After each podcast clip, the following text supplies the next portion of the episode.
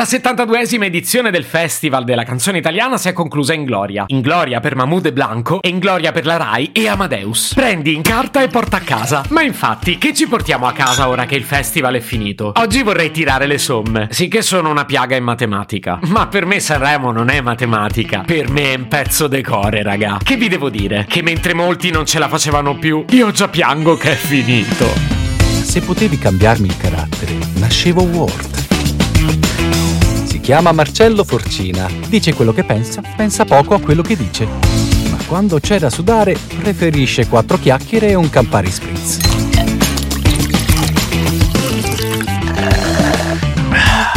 Lo ammetto, da quando ho cominciato a fare episodi su Sanremo ho sempre dato per scontata una cosa. Ho considerato con presunzione che tutti lo stavate seguendo e ne ho parlato come se già fosse stati informati su tutto. A parte che mi chiedo chi è che non lo segue. Oh, ma poi siete liberi di fare quello che volete, eh? È anche vero che se ne parla così tanto che forse le notizie arrivavano anche a chi non lo vede. Ma a buon pro di chi non l'ha seguito, facciamo un velocissimo riassuntino. Alla 72esima edizione del Festival di Sanremo hanno partecipato Achille Lauro, H7, Anna Mena, D'Argent Amico, Dito nella Piaga, Correttore, Elisa, Emma, Fabrizio Moro, Gianni Morandi, Giovanni Truppi, Giussi Ferreri, Aisno Behu, Irama, Iva Zanicchi, la rappresentante di lista, Le Vibrazioni, Mahmoud Blanco, Massimo Ranieri, Matteo Romano, Michele Bravi, Noemi, Irconi, San Giovanni, Tananai e Human. Vincono Mahmoud Blanco, seconda Elisa, terzo Gianni Morandi. E alla fine della kermessa, Amadeus e tutto il cast hanno portato a casa uno share da urlo. Fine.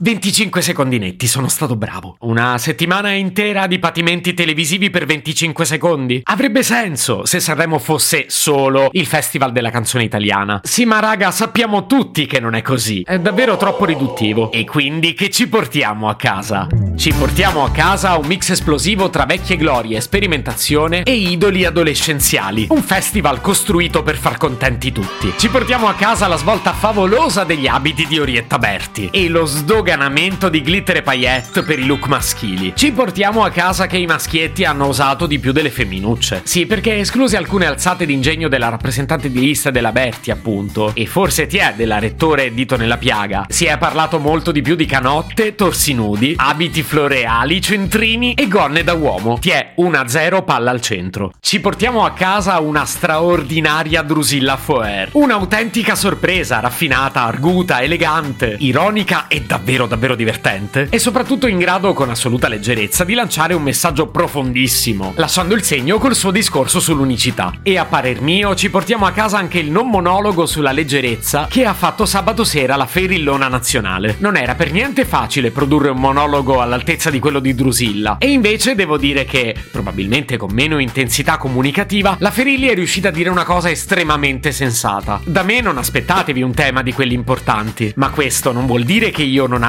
contenuti, perché la leggerezza non significa superficialità. Un'argomentazione che sento totalmente mia, perché se ci pensate, è il sottotesto di questo podcast. Ci portiamo a casa la grandissima soddisfazione di Morandi, terzo a 77 anni, e due gran bei colpacci per rettore Zanicchi. Poi ci portiamo a casa una serie di testi davvero pieni di contenuto. Cito tra gli altri Mahmoud Blanco, Michele Bravi e Irama, Elisa e ancora Emma, e il vincitore per il miglior testo 2022 Fabrizio Moro. Onestamente non sono solo canzonette, raga. E infatti ci portiamo a casa anche una cover favolosa di Emma e Francesca Michelin. Tanto sapevate che ne avrei parlato. Non era solo una frizzante cover di Britney, era un tributo in piena regola. E quindi chapeau. E poi cos'altro? Ci portiamo a casa sicuramente il Fanta Sanremo. Evento nell'evento e grandissima rivelazione del 2022. Si pensa che le papaline e i saluti a Ziamara abbiano fatto salire gli ascolti. Divertente, eh? Ma indovinate chi ha perso? Se potevi cambiarmi il carattere, nascevo Ward. Un podcast inutile, effervescente e tossico, come una pasticca di mentos in una bacinella di Coca Zero. Questa serie è disponibile su Spotify, Apple Podcast, Google Podcast, Spreaker e sulle radio online futuradio.it e radiopretaporte.com. Stelline, recensioni e follow sono molto graditi. Per due chiacchiere con Marcello e aggiornamenti sui prossimi inutili episodi, segui il canale Instagram Chiocciola Nascevo World oppure cerca su Telegram l'account Chiocciola Marcellogram.